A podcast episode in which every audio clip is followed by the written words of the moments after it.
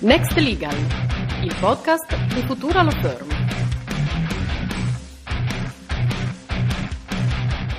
Hola a todos y todas. Bienvenidos a un nuevo episodio de Next Legal. Mi nombre es Santiago Martín Caravaca y hoy tenemos con nosotros a Edgar Martín Blas Méndez, que es co-founder y CEO de Creative, eh, co-founder e CEO e anche Creative Director di Virtual Voyagers o Voyagers. ¿Cómo se pronuncia, Edgar? ¿En francés? ¿En, en inglés? bueno, nosotros le decimos eh, Voyagers, ¿no? Como un poco la, la, interpretación que le hacemos, porque realmente eh, es una palabra de como lo que intenta decir es como viajeros virtuales, ¿no? Es el, el concepto. Uh -huh. Ok, porque efectivamente, eh, viendo la palabra, eh, cuando se escucha, cuando se ve la interpretación de esta palabra, uno piensa en un viaje largo, ¿no? Uh -huh, eso es. Eh, también piensa en el sentido de la exploración, ¿no? De descubrir cosas nuevas. Y, y, en este sentido te quería preguntar, Edgar, ¿llegar al, al metaverso es un viaje largo? Pues realmente para nosotros ha sido de siete años exactamente, ¿no? El llegar, llegar hasta este punto en el que se está empezando a crear este nuevo Internet tridimensional, pero de cara al usuario va a ocurrir mucho más rápido, sobre todo por la cantidad, digamos, de inversión que se ha metido en el último año.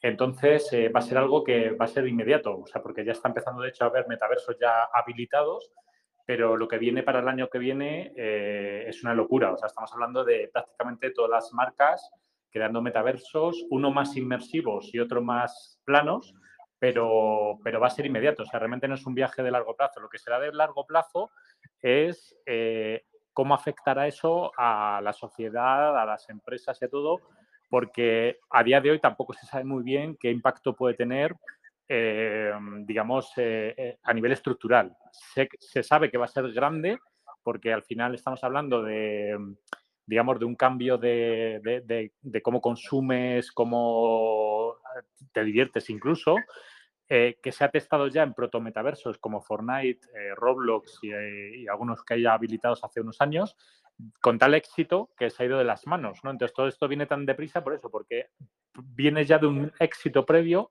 que serían esos protometaversos que han funcionado muy, muy bien y que gracias a la pandemia, digamos, bueno, gracias tristemente a la pandemia, eh, lo que ha hecho ha sido que se hayan acelerado muchísimo más todo esto, ¿no? El, el metaverso, la llegada del metaverso al, al, gran, al gran consumo.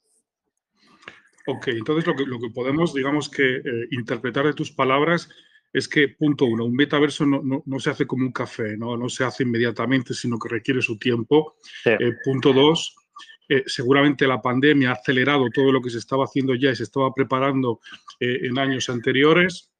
Eh, uh -huh. y, y, y, punto tres, mm, quería mm, clarificar contigo el concepto de metaverso, porque cuando vemos noticias intentamos de informarnos, sobre todo los abogados que estamos entrando y tenemos ya clientes en este sector, hay mucha gente que todavía no es capaz de distinguir qué es el, el gemelo digital, qué es uh -huh. la realidad virtual, qué es la realidad extendida. Uh -huh. En realidad, el, el metaverso, eh, ¿qué tecnologías incluye? Eh, uh -huh. ¿Y es lo mismo el gemelo digital que el metaverso o el metaverso siempre tiene que introducir una capa de eh, realidad virtual? Pues nuestra definición, después de pensarlo mucho, mucho, mucho y hacer muchos proyectos, eh, realmente el metaverso es un nuevo Internet tridimensional. Para entenderlo bien, eh, hasta ahora el contenido, o sea, Internet era un mundo plano que ocurría en tu navegador, en tu, en tu pantalla, ¿no? Que esa pantalla podía ser pues tu televisor, tu tablet, tu móvil, y hasta ahora pues estaba limitada por ese formato plano a interacciones con clics eh, pasivas, ¿no? Porque al final tú hacías clic, pero no, no, no hacías ninguna interacción física más allá, ¿no? Entonces, el metaverso lo que hace es romper ese marco que rodea el contenido eh, plano, ¿no? El, el, contenido plano y se convierte en un mundo tridimensional que te rodea. Es muy importante que está construido a escala 1-1. ¿Qué quiere decir eso? Que si yo accedo a ese mundo tridimensional, ese metaverso, hay y estoy en una habitación, esa habitación tiene la altura, la escala de una habitación de verdad. Si hay un personaje delante de mí y mide un metro y medio, pues mide un metro y medio. Entonces, ese mundo te rodea. Entonces, ¿cómo te puede rodear? de varias formas, con varias tecnologías, eh, que van de más inmersión y más calidad de experiencia a la menos. La máxima experiencia sería realidad virtual, que es me pongo una gafa de realidad virtual que ocluye la visión mía del mundo real y aparezco en el metaverso. Sería un poco como la película de Mary Poppins, cuando están en el parque y entonces ven un, ven un, cuadro en el suelo y dice Mary Poppins, vamos dentro, ¿no? Entonces se meten y aparecen en otro mundo. Pues eso es el, sería el metaverso en su máxima expresión de, eh, digamos, de interacción, actividades y todo.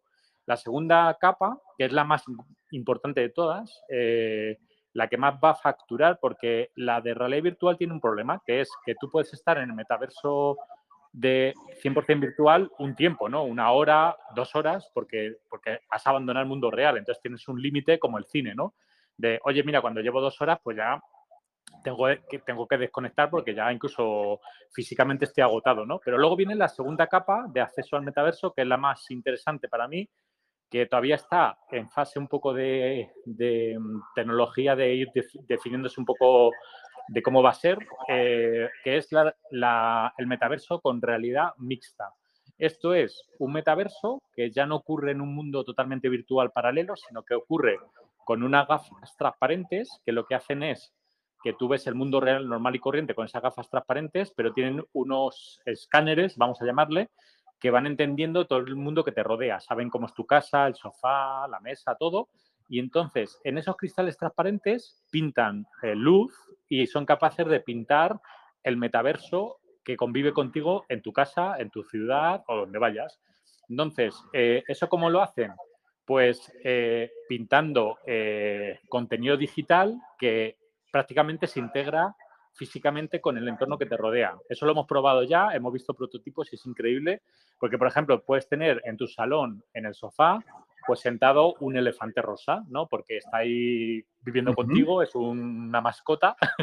Entonces, eh, si yo me voy a otra habitación, esa, si me voy a otra habitación, de repente dejo de ver al elefante porque la pared que está entre medias de nosotros me deja, no me deja ver el elefante. Entonces, ese metaverso, que sería el mixto, es el más potente por una cosa, que tú lo vas a poder utilizar todo el día. ¿Por qué? Porque no te ocluye la visión, tú estás viendo el mundo real y solo sacas la información cuando te conviene. O sea, dices, vale, pues ahora quiero cargar una experiencia de deporte. Pues la cargas, está contigo un entrenador, haces lo que sea y terminas.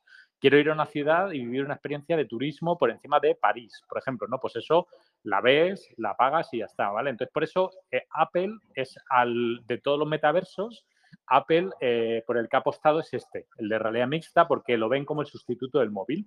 Entonces, eh, por ahora tenemos el 100% virtual, que es el más creativo, el más impactante. Luego tendríamos el mixto, que es el más usable y el, eh, un poco menos impactante, porque al final está viendo el mundo real, pero, pero va a ser un poco el más el más mainstream seguramente, ¿no? Porque, porque te va a afectar más en tu día a día a nivel de actividades que haces, como ahora mismo interactúas con aplicaciones. Y luego tendríamos el último nivel, que sería la web 3D, que es eh, entrar a metaversos eh, de forma masiva, evidentemente, porque todo el mundo tiene una pantalla plana. Eh, entonces tú accedes a metaversos que están hechos en web 3D, que es pues un, sistema de creación de webs que permite meterle gráficos tridimensionales con muy, muy buena calidad y entonces tú puedes entrar a esos metaversos, interactuar, etcétera, etcétera, pero como está en un formato plano, el clásico plano, mm, la inversión, pues, la inmersión que tienes dentro de ese metaverso, pues es un poco más, bastante más pobre, ¿no? Pero a la vez es más masiva, porque todo el mundo tiene un móvil, tiene una tablet, tiene un navegador web y puedes entrar. Entonces, ese último nivel es el que creemos que va a ser transicional durante 3, 4 años hasta que la gente va comprando las gafas de, alto, de alta inmersión hacia el metaverso. Eh, hay un dato muy importante que, por ejemplo, hace poco se, supo que Facebook compró en el año 2014 la marca Oculus para crear su propia gafa. hace un año y medio sacaron las Oculus Quest 2, que son las primeras gafas que ya no requieren ni cables, es todo como un solo headset, ¿no? como un solo aparato, que tiene muy buena calidad, te permite ya entrar al metaverso y cuesta solo 350 euros. Bueno, pues han vendido 10 millones de unidades en un año y medio, que es el equivalente a las ventas que tuvo la PlayStation 2 en su año y medio de lanzamiento, más o menos. Entonces, esos datos, claro, son los, datos que ha hecho que Facebook haya acelerado todo el cambio, porque ha dicho ya se está empezando a preparar un mercado en el que las gafas son aceptables, tienen muy buena calidad, son baratas sobre todo, y, evidentemente estamos en los early days, en 10 años esas gafas serán todavía más baratas, mejores y habrá más competencia, ¿no? Sí, sí, sí, no, interesantísimo, Edgar. Entonces, eh, según lo que nos estás contando, estamos pasando de este día de Internet of Things, eh, donde tenemos eh, distintos sensores, distintos dispositivos, como el teléfono móvil, a un concepto que podríamos denominar y que incluso, si no recuerdo mal, ha, estado, ha sido inventado años atrás por un researcher de Escandinavia, podemos llamarlo el Internet of No Things, ¿no? Es decir, llegar un, exacto, llegar a un punto donde ya no necesitamos cosas para poder, digamos que, eh, eh, interactuar eh, en este metaverso y poco a poco nos vamos desprendiendo de las pantallas, de los móviles para entrar en, otra dimensión distinta. ¿Es, es correcto? Tal cual, De hecho, la, la acabas de escribir perfectamente, no sabía esa definición. Sobre todo viene dado también por la valoración que se está dando a los ítems virtuales, que claro, al final tú cambias de el poseer cosas en tu casa, ¿no? Como televisiones y un montón de aparatos, ¿no? En tu casa, porque eran cosas físicas. Pero en la nueva generación de, usuarios, lo curioso es que eh, se está dando un cambio en el que se valora más la posesión virtual, eh, porque al final es lo que llevamos en, pues, en nuestro móvil, en la gafa o lo que sea, que la física. Entonces, eso es un cambio brutal, sobre todo los que venimos de los años 80, ¿no? Donde se te vendía el concepto de una casa, un coche, luego la, el piso en la playa, y ahora de repente yo tengo un hijo de 13 años yo, eh, y lo, que mueven es absolutamente todo virtual. O sea, ellos no quieren tener de repente, o sea, no tienen de repente ideas de, pues tengo que tener, yo qué sé, pues 25 marcas de ropa diferentes y cosas así, sino que ellos tienen a lo mejor, son muy fieles a dos, tres marcas muy concretas del mundo físico, pero luego el resto del dinero se lo gastan todo en temas virtuales. Entonces, ese cambio lo que hace es que este nuevo metaverso eh, facture antes de que se haya ni creado mm, prácticamente, ¿no? Porque se está construyendo, pero es que ya factura miles de millones en el mundo con ítems virtuales que se están vendiendo en, una, en, una, en un sistema un poco alternativo casi, ¿no? Entonces, eh, por eso se ha acelerado tanto también, porque no, no son ideas a futuro que puede que explote o no explote en el futuro, sino que ya parte de una base de facturación que los propios usuarios y los chavales pequeños, sobre todo de, de unos 10 a unos 16 años, ya están, ya viven en el metaverso ellos y están, intercambiando pues skins de, personajes o compran tierras virtuales o de repente pues yo sé, hacen una fiesta en un sitio con un concierto y, y pagan por ello, ¿no? Y entonces eso ya, ya ha ocurrido. Por eso esas lecturas han llegado arriba y han dicho, esto no es transicional, esto es eh, prácticamente como una brecha que se abre que la pandemia lo ha acelerado además, porque en la pandemia solo podía haber eso. Entonces, claro, ¿qué ha ocurrido? Que ha sido como un gran test mundial de una plataforma que estaba construyéndose a cinco o seis años vista. Entonces ahora se ha acelerado y ha ocurrido todo en un año prácticamente. Sí, no, no, es, es, increíble. Entonces podemos hablar de la revolución de los intangibles, ¿no? De, Quizá de, un, un, nuevo valor que es intangible, eh, eh, sobre todo a través de estos llamados non-fungible tokens, los NFT. Eh, entonces, mm, lo que tú, digamos que la visión que tienes tú como experto del metaverso es que estos NFT, mañana las marcas de, de ropa, incluso hoy, ¿no? Ya están comenzando a vender productos digitales que podremos, digamos, que usar en nuestros avatar. Podremos incluso tener una estantería de IKEA digital en un despacho de abogados digital. Esto que parece ciencia ficción eh, eh, comienza a ser, eh, digamos que, formar parte de la visión del, del, presente que ya ha empezado y del futuro próximo que, viviremos. Es así, ¿tú crees, tú, le das una larga vida a los NFT? ¿Crees que realmente uno se compra unos pantalones de Gucci, por decir una marca concreta, en un metaverso, lo podrá utilizar luego en otro, serán interoperables, eh, ese producto virtual lo podré, lo podré vender, eh, cambiar, eh, modificar? No sé, ¿cómo, ves tú el futuro de estos NFT, de estos productos digitales? Pues tal cual, o sea, realmente ya ha empezado, o sea, Nike, por ejemplo, eh, un gran movimiento que ha hecho hace unas semanas es que la definición legal de la marca a nivel mundial la han cambiado para que ya no solo sea ropa, accesorios, zapatillas, etcétera, sino la han metido toda la capa de metaversos, NFTs, etcétera, ¿no? Entonces, ¿por qué? Porque al final ellos lo están viendo en sus datos, están viendo que hay un consumo cada vez menos, cada vez menos, cada vez menos de, tienda física, ¿no? Entonces, eh, eh, ¿dónde estaba yendo esto? Pues a ese mundo virtual. Entonces, han creado un departamento que han comprado una empresa ah, con billetera, como digo yo, para, empezar a crear esos, ítems. Entonces, ¿qué va, ¿cómo va a ser la transición? Inicialmente, todas estas marcas lo que van a, utilizar es el reclamo del NFT para vender mm, todavía su mundo físico. O sea, tú te compras una zapatilla de Nike, por ejemplo, de edición limitada, que solo hay mil en el mundo, te la compras en la tienda física y automáticamente tu avatar en ese Fortnite o en, en el metaverso de Facebook o de Meta o el que sea, pues se habilita pero entonces te, hace eh, una cosa muy humana que es el sentirte como, como admirado, ¿no? Que eso es lo que siempre nos ha movido a la humanidad entera, ¿no? Entonces, ahora ya no es en el mundo físico el tener el cochazo o la casaza, sino que es en el mundo virtual. Entonces, en ese mundo virtual que tú tengas, pues esa zapatilla exclusiva que Nike sacó en el año no sé cuánto, si solo lo tienen 10.000, pues eres especial, ¿no? Luego ya, evidentemente, eh, el entorno que tengas alrededor lo valorará más o menos, ¿no? Porque habrá metaversos donde sea puramente eh, socialización entre personas y otros que sean más de juegos, ¿no? Entonces habrá lugares y lugares, ¿no? De donde todo esto ocurra.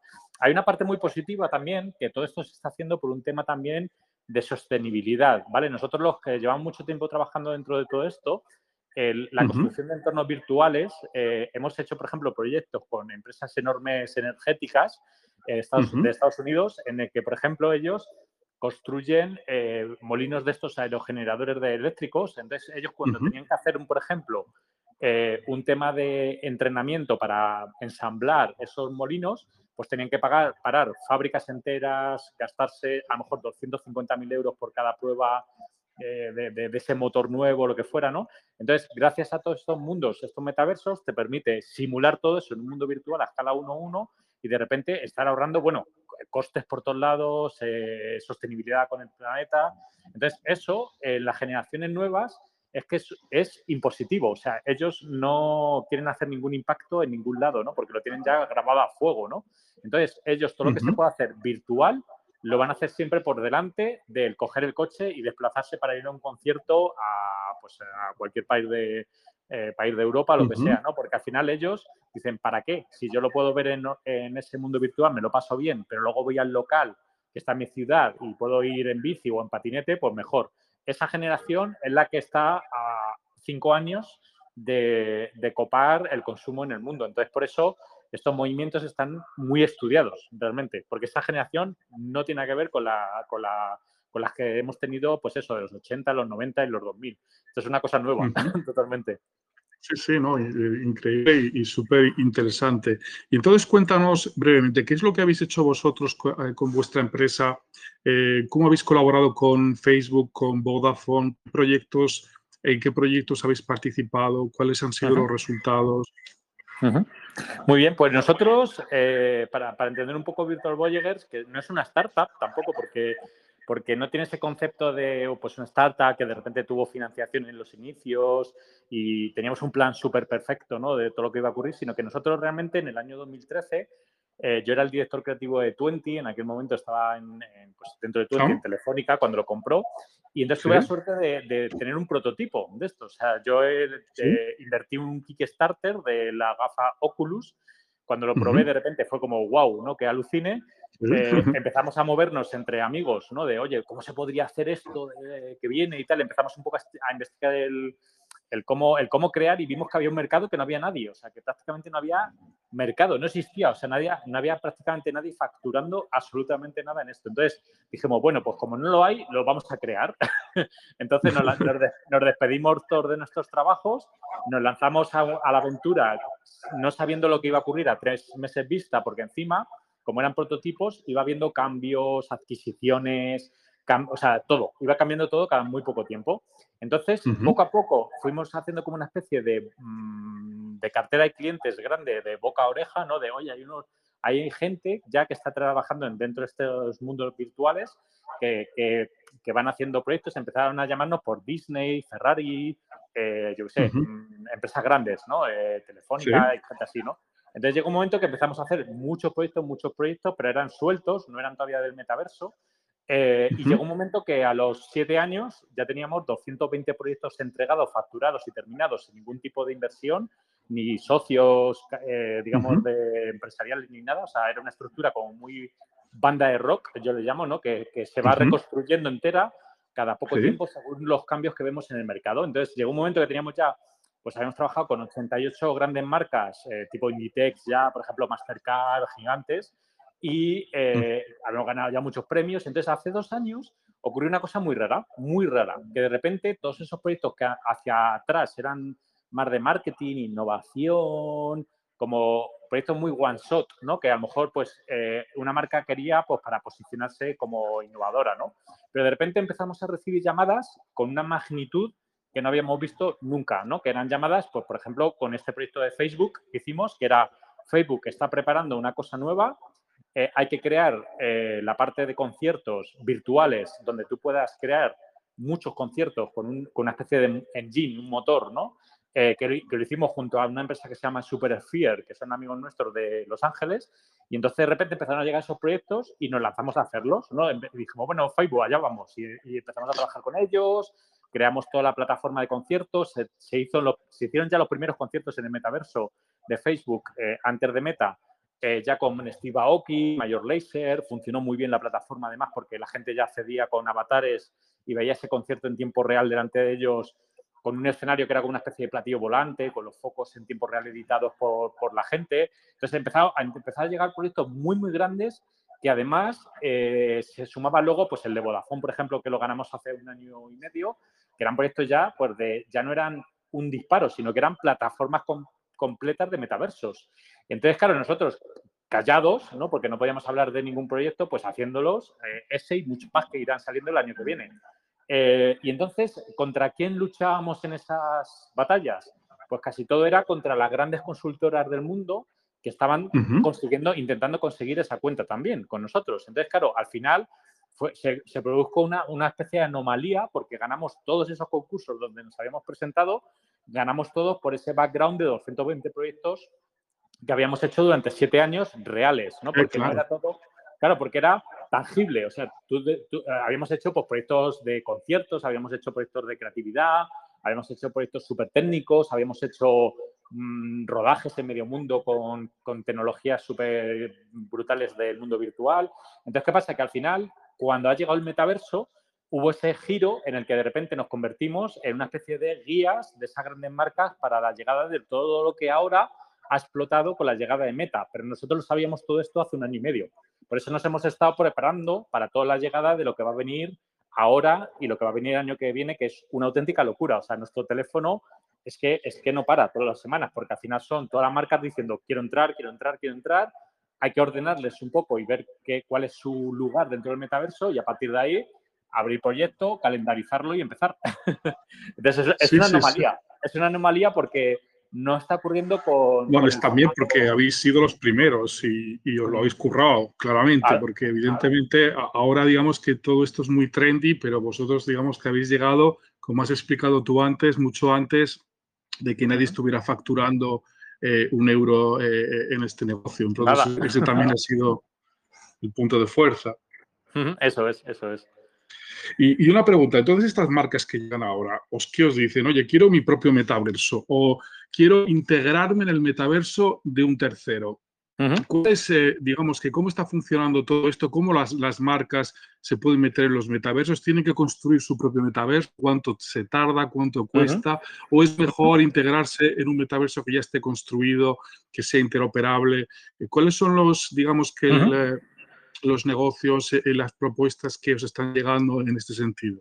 Muy bien, pues aquí yo haría dos diferenciaciones. Una es el que tiene una visión a largo plazo, es una marca grande y tiene capacidad económica, están construyendo evidentemente, evidentemente sus propios metaversos porque tienes que tener control. O sea, esto es como que se ha inventado Internet y tú no puedes de repente solo vivir dentro de pues, una sección de Yahoo, ¿no? Como empresa, porque evidentemente tendrías control de absolutamente nada, pero sí, bueno, puedes estar ahí, has estado en Internet, Pero claro, no se está viendo esto como algo efímero, sino como algo de construir de verdad. O sea, entonces cada empresa, lo que está ocurriendo sobre todo nosotros, estamos centrándonos más en los que quieren crear, eh, bueno, y que están creando, de hecho, ya su propio metaverso, porque no, no, no, difiere de cualquier proyecto digital. O sea, al final tienes que conceptualizarlo, se planifica, se desarrolla pues en una media de unos 6 a 10 meses más o menos con, todo, con toda la agilidad que ya tenemos previa, ¿no? Porque, por ejemplo, eh, lo que está acelerando mucho el trabajo nuestro con los clientes grandes es que tenemos ya un background de siete años y tools que ya hemos desarrollado durante esos siete años, que justo ahora, hoy, hemos lanzado Virtual Expanse, que es como nuestro aglutinador de tecnologías que hemos tenido durante unos años, sumados con una empresa que se llama Optiva Media, que es, eh, es muy, muy potente a nivel mundial de todo el tema de streaming, la nube, etcétera. Entonces, hemos juntado ambas fuerzas para acelerar la creación de los metaversos eh, porque ya tenemos herramientas que funcionan y que están muy testadas. Entonces, la mayoría de clientes no quieren eh, que un metaverso les dicte eh, cómo tienen que interactuar sus usuarios, cómo tienen que ser o cómo se va a construir su propio universo. Porque tú, ¿cómo le puedes decir a una marca de lujo que tiene que tener un look and feel, por ejemplo, el, look, digamos, de su metaverso que parezca como Roblox, ¿no? Que es todo súper infantil, que parece eso de Lego, ¿no? Entonces, evidentemente, no quieren. O sea, yo lo que quieren es tener control absoluto creativo porque si no, al final eh, serías uno más. Y de hecho, la competencia puede estar haciendo también en, ese metaverso el mismo mundo eh, con la misma estética casi igual, ¿no? Entonces, lo que está ocurriendo es como diferenciación entre los que tienen una apuesta eh, de construcción real, que son las marcas que tienen por ahora capacidad económica para hacerlo, y luego las que tienen un poco una capacidad más media, lo que están haciendo es integrándose en los que ya hay, pero claro, tienen un recorrido corto porque esas, eh, esos metaversos que son un poco abiertos son muy limitados, porque al final lo único que te dejan es pues tunear un poco una sala o tener ahí algunos eventos, pero ya está, no puedes hacer ni transacciones por tu parte, ni tener una economía, ni generar usuarios propios. Entonces, claro, tienes un recorrido muy, muy ligero, muy, muy, y de hecho no puedes, no puedes correr porque tendrías que esperar a que ese metaverso tenga planes de actualizaciones a futuro. Entonces, por eso se está optando más por la creación pura y dura de metaversos como el de Vodafone que hemos hecho, ¿no? que es un proyecto enorme que, viene de, de, hecho de global. O sea, esto no es solo eh, Vodafone España, sino que esto, el proyecto vino de global, ¿no? porque era algo a, una gran escala y con apuesta de verdad. Todo esto. No, no, interesantísimo. Edgar, te voy a hacer eh, una, última pregunta, porque como sabes, nosotros somos abogados, ¿no? Y al final eh, nos, gusta entender, sobre todo no del punto de vista de, otro abogado, sino de una persona que está dedicándose al negocio y que ve día a día efectivamente cómo se crea una plataforma de metaverso, cuáles son las incidencias, los riesgos que se pueden producir. Entonces, en tu opinión, eh, los abogados, ¿dónde podemos aportar valor? Eh, en todo lo que es eh, la línea de negocio del metaverso? Pues yo creo que hay muchísimas áreas, muchísimas, porque en la parte vuestra, la primerísima va a ser sobre todo el tema, el tema de tratamiento de datos. De datos porque aquí los datos ya no solo es navegación normal, sino que tú estás capturando, en el caso de la realidad... Experiencias. Claro, y, interacciones, voz de, la voz de, evidentemente, voz IP de un montón de usuarios que están ocurriendo a la vez, de repente en realidad mixta, ¿no? Estas gafas que van escaneando tu casa, pues hay un escaneo de una casa, o sea, tú sabes cómo está distribuida una casa, entonces, quién tiene acceso a esos datos, cómo, se, cómo la protección de, a nivel de encriptación incluso va a ocurrir.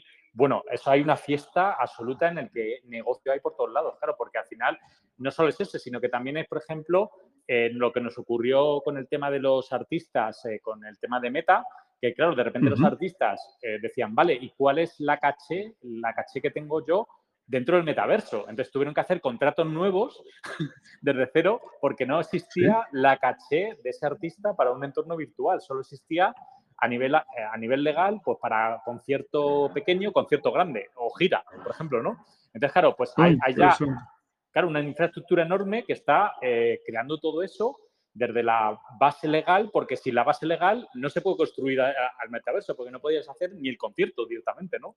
Entonces, eh, ahí yo lo que, por ejemplo, digo siempre es que a nivel de, mm, digamos, de startups o incluso despachos de abogados, van a tener, tener que tener una especie de actualización técnica para entender todo esto que viene, porque va a haber reuniones ya inmediatas de, todo esto, ¿no? Por ejemplo, las posesiones, ¿no? He comprado este, este ítem virtual, ¿dónde pone que me pertenece? En la blockchain, ¿vale? Pero ¿y dónde más? no, porque si alguien me lo roba, claro. si alguien me lo roba, tendré que denunciarlo, porque a lo mejor me he gastado 2.000 euros en una cosa. Entonces, todo eso no existe, o sea, no hay absolutamente nada. Entonces, ¿qué pasa? Que por eso el negocio del metaverso, cuando se habla mucho por ahí de los miles y miles de millones, es que estamos hablando que es de verdad, porque es la construcción de un Internet entero. O sea, de que no tiene además ningún, casi ningún mundo previo que haya eh, del que beba. O sea, porque todo esto parte casi, evidentemente bebe un poquito de todo, de Internet, un poquito de los videojuegos, un poquito de la realidad virtual y la aumentada, pero esto es un día cero. O sea, entonces, ¿qué pasa? Que la guerra que se prevé para el año que viene es una guerra nuclear, pero desde la parte de creación, la parte tecnológica, la parte vuestra de abogados, evidentemente también, eh, pero a un nivel que no se ha visto nunca. Porque, claro, no sé si habéis oído, ¿no? Que de repente ha habido gente que está adquiriendo obras de arte en el, metaverso. Pues eso, pues igual, ¿no? Habrá que haber hasta patrimonio de eso en el futuro, ¿no? Que a lo mejor si, yo sé, si un día mueres, pues habrá una herencia, ¿no? De, de NFT, no sé. Pues, pues, pues ahí tienes todo el negocio que quieras. Tendrás que conservar bien las claves privadas, porque si no, eh, será complicado acceder a las obras de arte. No, eh, es verdad, tienes toda razón. Cuando hablabas antes de Nike, eh, que ha protegido sus productos, no solo a nivel digital, sino en, este nuevo metaverso, uno se hace la pregunta, ¿no? Si unas zapatillas Nike cuestan X en el mundo real, en, un gran almacén, cuánto cuesta en el metaverso, que además tiene mucho que ver con lo que tú decías de los artistas. Si un artista tiene un caché X en el mundo físico, cuál es el caché en el metaverso. Eh, con lo cual, sí, nos eh, plantea tantas, tanto, tantos retos jurídicos, con lo cual creo que nos vamos a entretener y, te agradecemos, agradecemos a empresas como la vuestra, que, sobre todo el valor, porque la verdad es que mm. eh, emprender con una idea nueva cuando no hay mercado, pues ir un poco a contracorriente y luego recoger los frutos de esta manera es una cosa que, que nos encanta, a mí, a mí desde luego y, a los compañeros del despacho también. ¿Edgar? Ahora sí, ahora sí, que se había cortado de repente. Sí, no, te estaba diciendo eh, simplemente que os deseamos lo mejor en vuestras iniciativas empresariales, que es un orgullo ver una empresa española triunfando a nivel global y que te agradecemos mucho la presencia en el programa, en Next Legal, y teníamos un abrazo fuerte y estamos en contacto, Edgar. Muchas gracias a vosotros. Gracias, Edgar. Un saludo. Hasta luego. Next Legal, il podcast di Futura Law Firm.